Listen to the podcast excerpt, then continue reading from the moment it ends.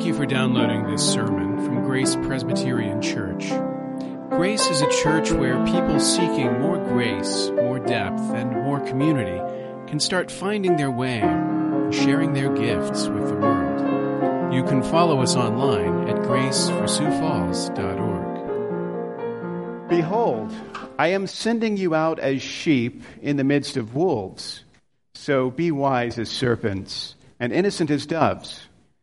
Beware of men, for they will deliver you over to courts and flog you in their synagogues, and you will be dragged before governors and kings for my sake, to bear witness before them and the Gentiles. When they deliver you over, do not be anxious how you are to speak or what you are to say, for what you are to say will be given to you in that hour. For it is not you who speak, but the Spirit of your Father speaking through you. Brother will deliver brother over to death, and the father his child, and children will rise against parents and have them put to death, and you will be hated by all for my name's sake. But the one who endures to the end will be saved. When they persecute you in one town, flee to the next. For truly I say to you, you will not have gone through all the towns of Israel before the Son of Man comes. A disciple is not above his teacher, nor a servant above his master.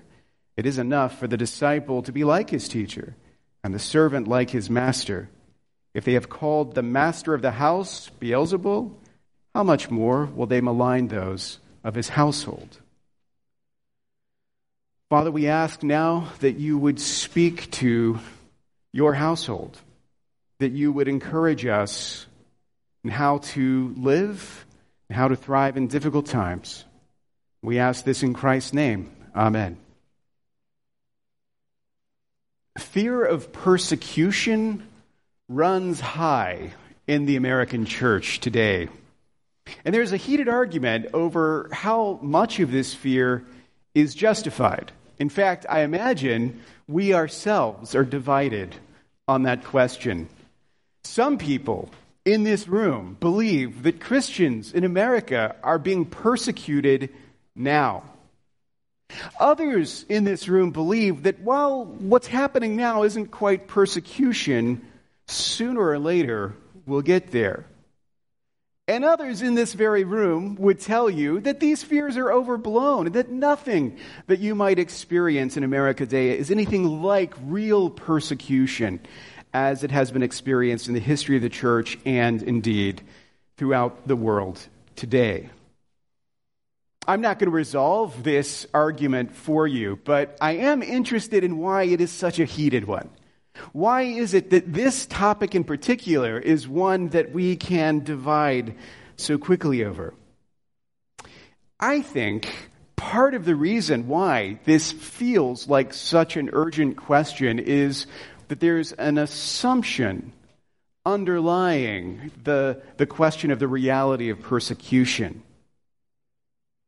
In times of war, there are options that are suddenly on the table that would never be thinkable in times of peace.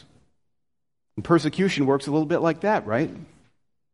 If you believe in the reality of persecution, or even the possibility of persecution, then isn't it time for the gloves to come off? Isn't it time to stop playing nice? Isn't it time to fight fire with fire? That question lies underneath this fear. And I think the implications of that question are what make this so difficult, such an intense conversation. Is it the case that if we were to experience persecution, then we would need to live differently than we do now? Then we would need to fight fire with fire. It seems obvious to us that that's the way it is. But is it? Let's see what Jesus says.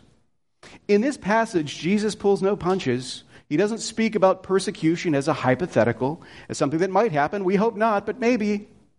Instead, it's a reality. It's a concrete reality. No one listening to Jesus' words would have come away thinking, well, I hope I'm able to avoid all of that bad stuff. Because Jesus is telling him this will happen. This is going to take place. There's no doubt about it.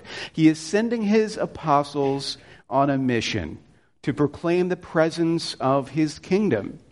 He's already told us that many people who hear that proclamation will reject it. But they'll do more than reject it. He says they will resist it. It will be met with fierce opposition. Opposition in a variety of forms mentioned here. Hatred, for example. There will be hatred of all against you for my name's sake. Judgment throughout this passage.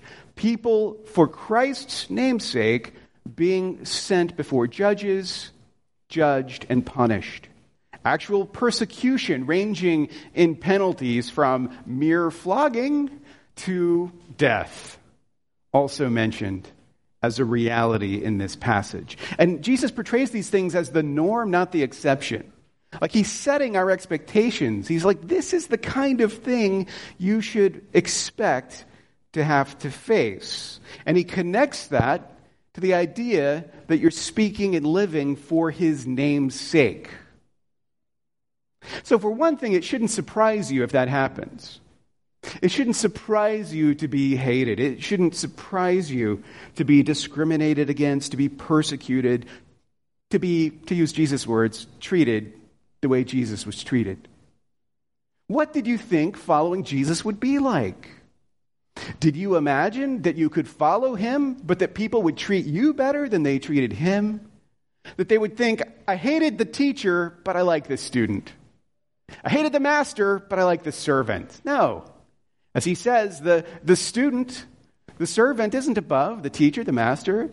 You should expect to be treated the same. It shouldn't come as a surprise to you or a discouragement when this reality comes to pass. If the world maligned Jesus, demonized him literally, then it'll do the same to you. You should take that for granted. It's not something to fear. It's something to expect. There's a difference. Now, he's warning the apostles about these things, but obviously the things he's saying to the apostles have an application to us as well. And you can see if you look in these verses that there's a little bit of a shift chronologically. In the first section that we looked at, Jesus is speaking to the apostles specifically about this mission he's about to send them on. But remember, Matthew's gospel is constructed in a really self-conscious way. So it's structured around these 5 discourses, and the discourses are collections of the teachings of Jesus, and they're collected throughout the ministry of Jesus, arranged more or less thematically. So here we're seeing a lot of stuff that Jesus says about persecution. Some of it applies to the journey the apostles are about to take. Other things are clearly applicable to things that happen later on. In fact, you can read this passage, and it almost sounds like you're getting the plot summary to the Acts of the Apostles. Right? You can think of specific governors and kings who might be in view here in this passage, but that hasn't quite happened yet. So we're seeing there's an expansion of the scope. And of course, as we read this, there's a further expansion of the scope because we can fill in the history of the church over time. And we can think of examples in the past where things like this were taking place, which means basically everyone who follows in the footsteps of the apostles can relate to what the apostles are being told right now. So Jesus warns them, and he warns us. But it's important to see that Jesus does more than just warn us. He doesn't just say, hey, things are going to get bad. He actually tells us how to live in light of the resistance that we will face. He gives 3 interconnected instructions. So he doesn't just say things are going to get bad. He says, here's how to live when things get bad. And what he says is fascinating.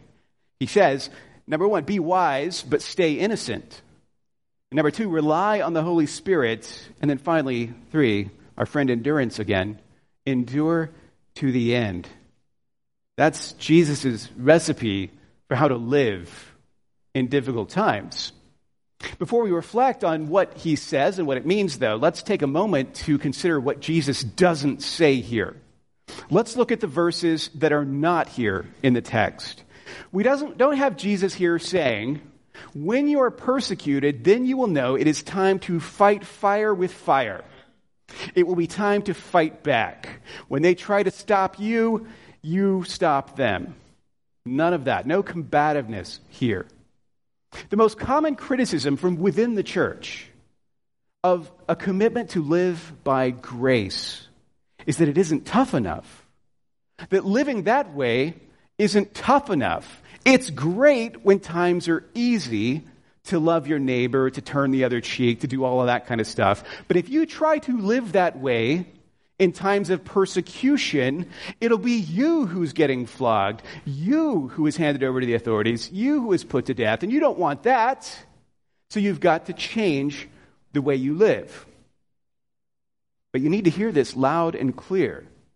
Jesus confronts the reality of persecution head-on, and he tells us how he wants us to endure persecution, and those instructions don't include fight back. They do not include defend yourself, stand your ground, hold your territory, defeat the enemy. That's not the way he speaks about how he expects his people to live in times of persecution. Living by grace is not Jesus' plan for how to live when times are easy. It is Jesus' plan for how to live in terrible times. How to live when everyone hates you. How to live when believing what you believe leads to danger. It's exactly in those moments that he calls us to live as he lives. There's another thing Jesus doesn't say here. Jesus doesn't say in times of persecution, my truly faithful ones will rush to the bonfire. My truly faithful ones will rush to martyrdom.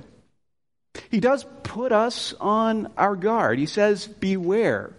That means it's okay to avoid the wolves if you can. He wouldn't warn you if that wasn't part of what he was getting at. But he tells his apostles to flee from persecution.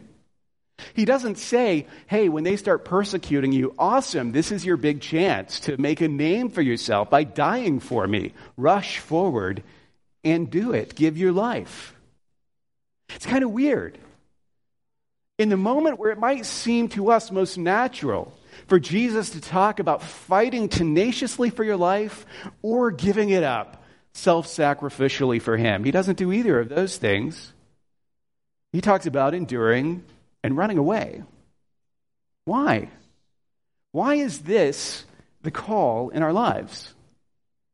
It's as simple as this. You're not the hero of the story. The things you want to do, the victories you want to win, the sacrifices you want to make are not yours to make. They're his. They're his. There's no glory in this for you to gain for yourself. All the glory is his. You won't conquer the enemy by defeating him. You won't conquer the enemy by sacrificing yourself to him either, because you won't conquer the enemy at all. Christ will. And so he equips us to follow after him. And he gives us what you might think of as three disciplines for the persecuted church. I call them disciplines because I think these are things we have to practice over time. I don't think they're decisions that you make. I don't think they're things you wake up one morning and say, yeah, from now on, I'm going to be wise as a serpent. These are things that become a part of your life as you struggle with them and you try to apply them, as you find yourself making it all about you, fighting back, as you find yourself making it all about you, sacrificing yourself. You have to reel yourself back in and remember what Jesus says. He says, be wise, but stay innocent. Be wise as serpents and innocent as doves, which was probably a familiar saying back in Jesus' time. It means that you should be subtle and clever and perceptive, like a serpent, We think of serpents in the Genesis context, but serpents in general have this sort of ancient world reputation for great intelligence and sagacity. And so we're being encouraged, you might think, to pursue wisdom, to pursue the life of the mind, to be smart, to be acute, to have good judgment, to be good at what we might call risk assessment. All of that might fall under this category of being wise as a serpent. Jesus actually says it. He gives us permission to be wise as serpents, but not dangerous like a snake. There is a difference. Jesus isn't saying, I want you to go out and be poisonous. I want you to go out and destroy. It's the wisdom in particular that he points out. I want you to use your brain. I want you to cultivate your God-given mind. You might picture here like a great general, a great tactician or strategist who's great at anticipating what others will do. Except this general's focus and goal is not warfare. It's peace. It's peace. Wise as serpents, but innocent or harmless as doves, to use that great ability and that great perception to bring about reconciliation and restoration, not destruction. Think of Jesus. Jesus knew what was in the hearts of men. No one surprised him with their trick questions. No one got the better of him. He understood. He possessed this kind of perception that he's speaking of. Jesus understood the times as well. He knew the world that he lived in. He understood why it was the way that it was. He had the aptitudes, I think, if he'd wanted to be a physical king, to replace the Herodians and perhaps the Roman emperors and set up something new and different, some great political reality. Instead, he used that wisdom for reconciliation and restoration. I think we have a tendency to err on one side or the other, whichever side of that resonates with us. You hear wise as serpents, and you're like, okay, Jesus wants me to be smart and cunning and crafty when it comes to tricking other people. I'm not allowed to smack them back when they smack me. Well, what I have to do is lure them over the hole I've already dug so that they fall into it and my hands are clean. And we imagine that's the kind of thing he's talking about. We gravitate towards that. Or there are some people who love that innocent as doves thing. It's like, I just want to do that. Don't tell me about how bad the world is. I just want to live in my bubble. I just want to pretend that the bad things aren't happening. Jesus isn't saying either of those things. He's putting it together, right? That innocence and that wisdom go together. That's what we're called to practice, because that's what he practiced. That's how he lived. Follow after him in that way. That's how to live in times like this, because that's the kind of times he lived in. You can look at what he did and see what this means. So be wise, but stay innocent. That's one discipline. The second one is rely on the Holy Spirit. And that sure sounds pious. We all rely on the Holy Spirit, but not the way that he's talking about here.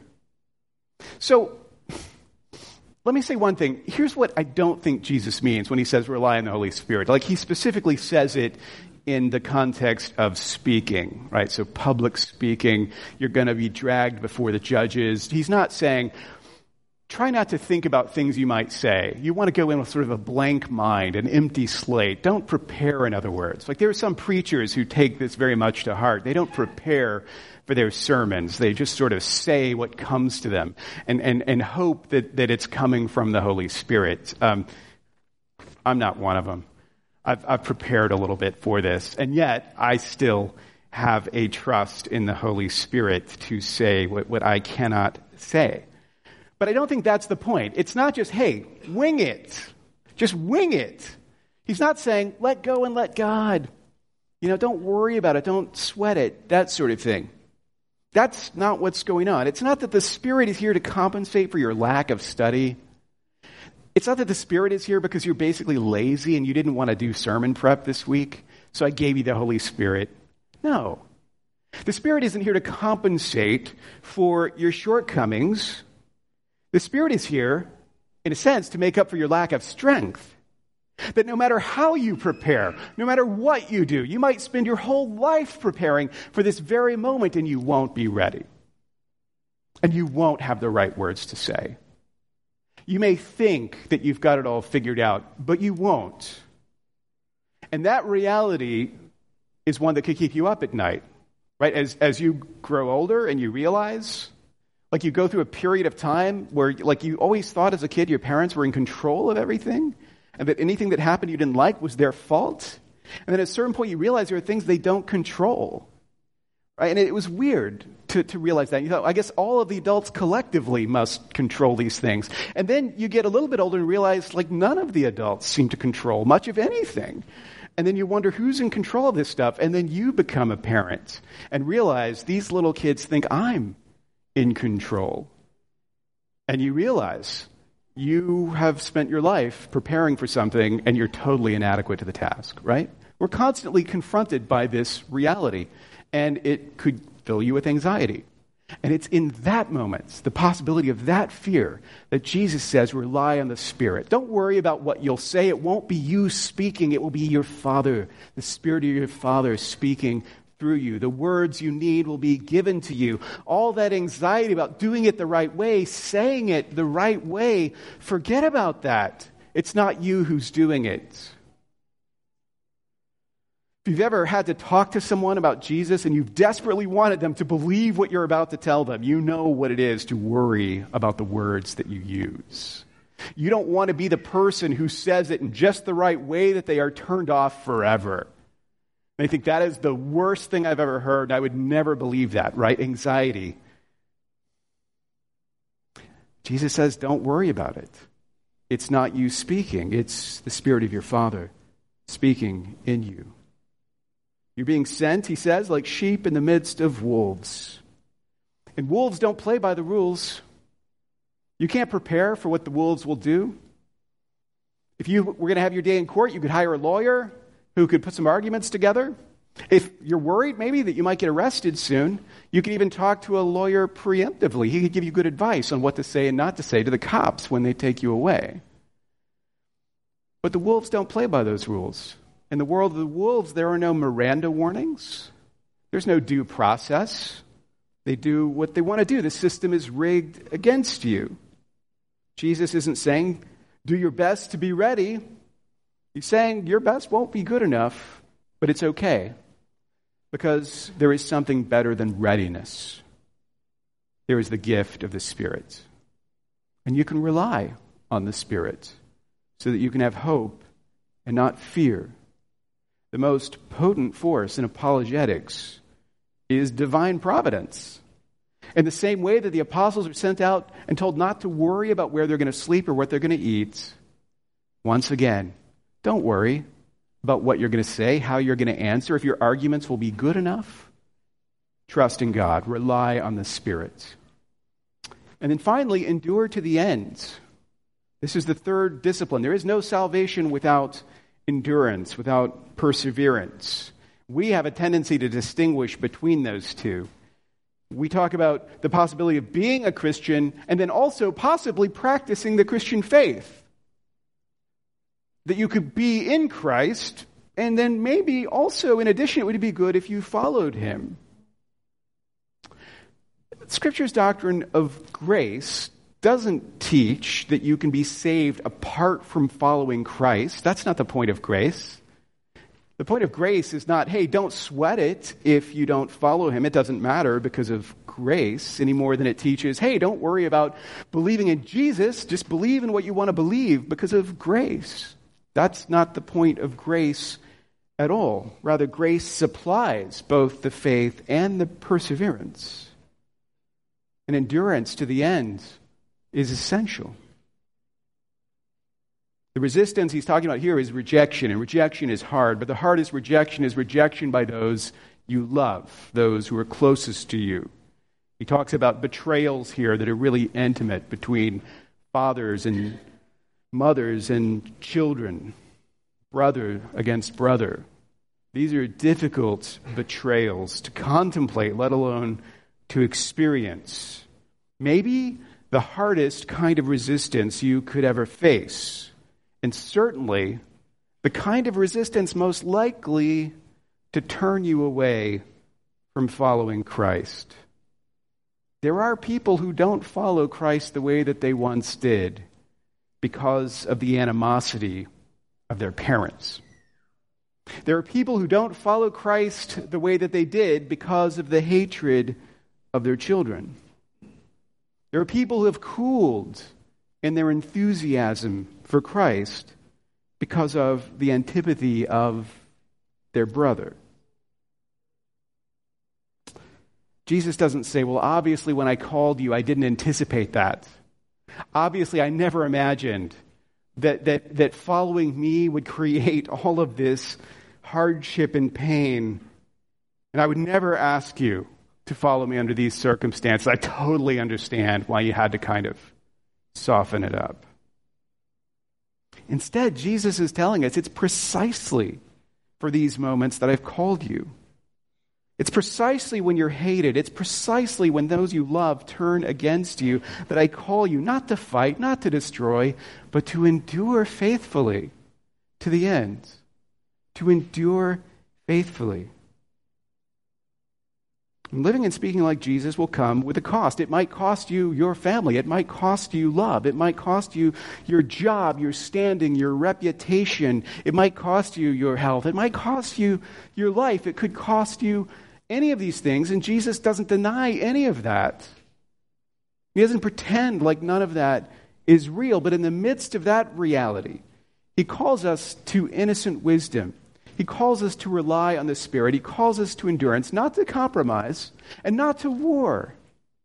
Knowing how bad things are, the actions he calls us to are gracious and generous and restorative and are about endurance, not conquest. And then it gives us hope. This is our last point, the last thing we're going to talk about, the hope of the persecuted. And it comes in this cryptic saying towards the end when he alludes to the coming of the Son of Man. This is verse 23. He says, "When they persecute you in one town, flee to the next. For truly I say to you, you will not have gone through all the towns of Israel before the Son of Man comes." So essentially, Jesus is telling the apostles that their mission to the lost sheep of the house of Israel won't even run its course before this thing happens that he calls the Son of Man coming. And as they flee persecution, as they flee from town to town, this idea that something's imminent is supposed to give them hope. Now, scholars debate what this thing is, what Jesus means when he refers to the coming of the Son of Man.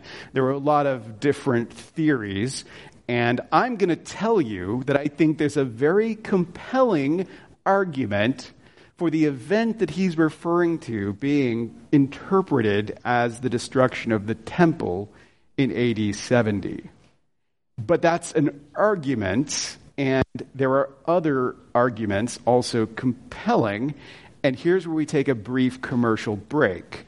I'm not going to say more about this interpretation, but in our upcoming episode of the commentary, which will drop this Friday, Cameron and I take the whole episode talking about all the various interpretations and weighing them. Is this something Jesus thought would happen, but he got it wrong? Is he talking about his death and resurrection, or is he talking about something afterwards, this destruction? And we'll kind of work through all that stuff. So if you want to go deep in that, that's a good place to start. We're going to assume that we've already had that conversation. We're saying, yeah, we're talking about the destruction of the temple, which means the coming of the Son of Man is a coming in judgment. A kind of judgment is being administered. And if we see this as a reference to a coming in judgment, then this entire passage opens up in a surprising way. Because who is being judged at the coming of the Son of Man? The very authorities who persecute the followers of Christ here. So we're being given hope by being told about this future judgment, a judgment that overturns what's happening right now.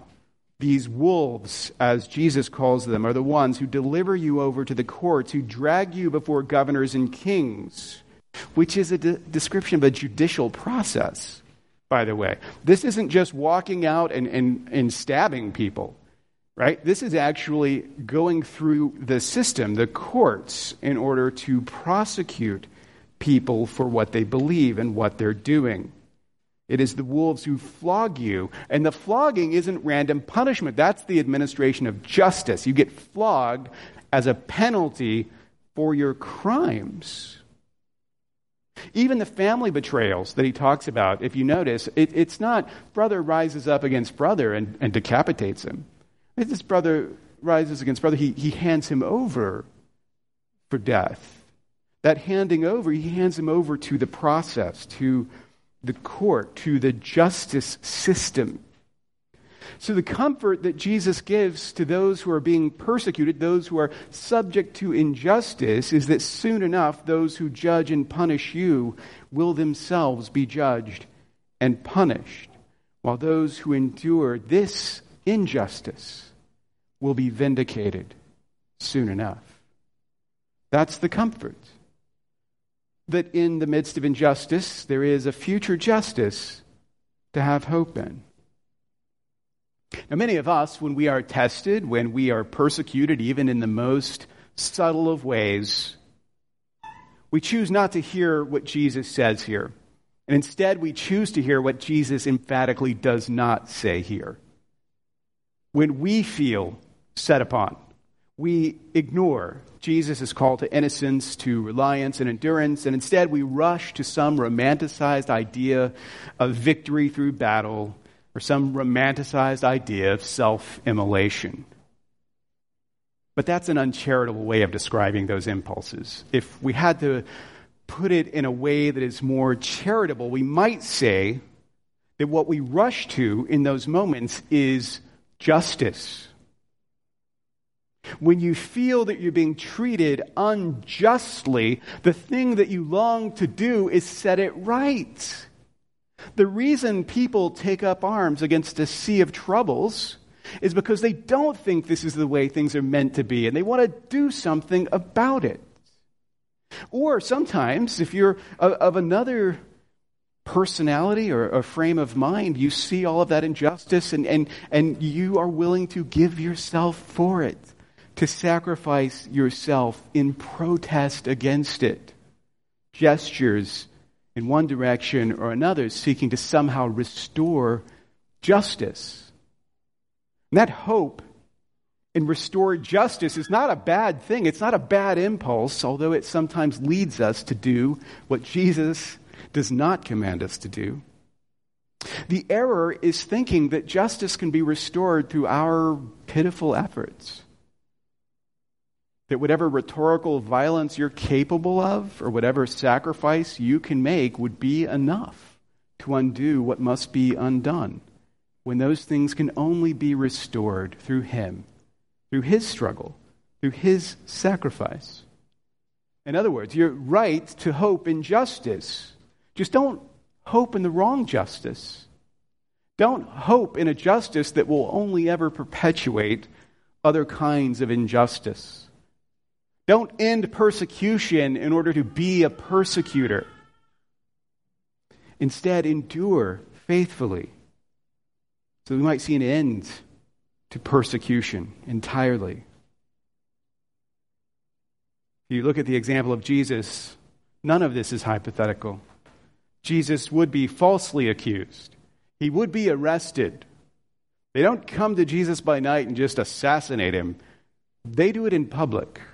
Before the eyes of men, they unjustly flog him, they drag him before rulers, they sentence him, and then they execute sentence with a humiliating public execution. And never once in all that time did Jesus put his trust in human justice. Never did he call upon his followers to use force in order to stop it. And never did he say, guys, it's time for the sacrifice. Line up and come with me. Let's all die together. No. His trust was always in divine justice. He always knew that only he could accomplish it. And as he calls us to follow him, to imitate him, we do it in hope that his justice will be done. Thank you for listening. You can find more sermons from Grace and information about joining us for worship by visiting our website at graceforsufalls.org. We also invite you to visit the iTunes Store and subscribe to the Sermons of Grace podcast.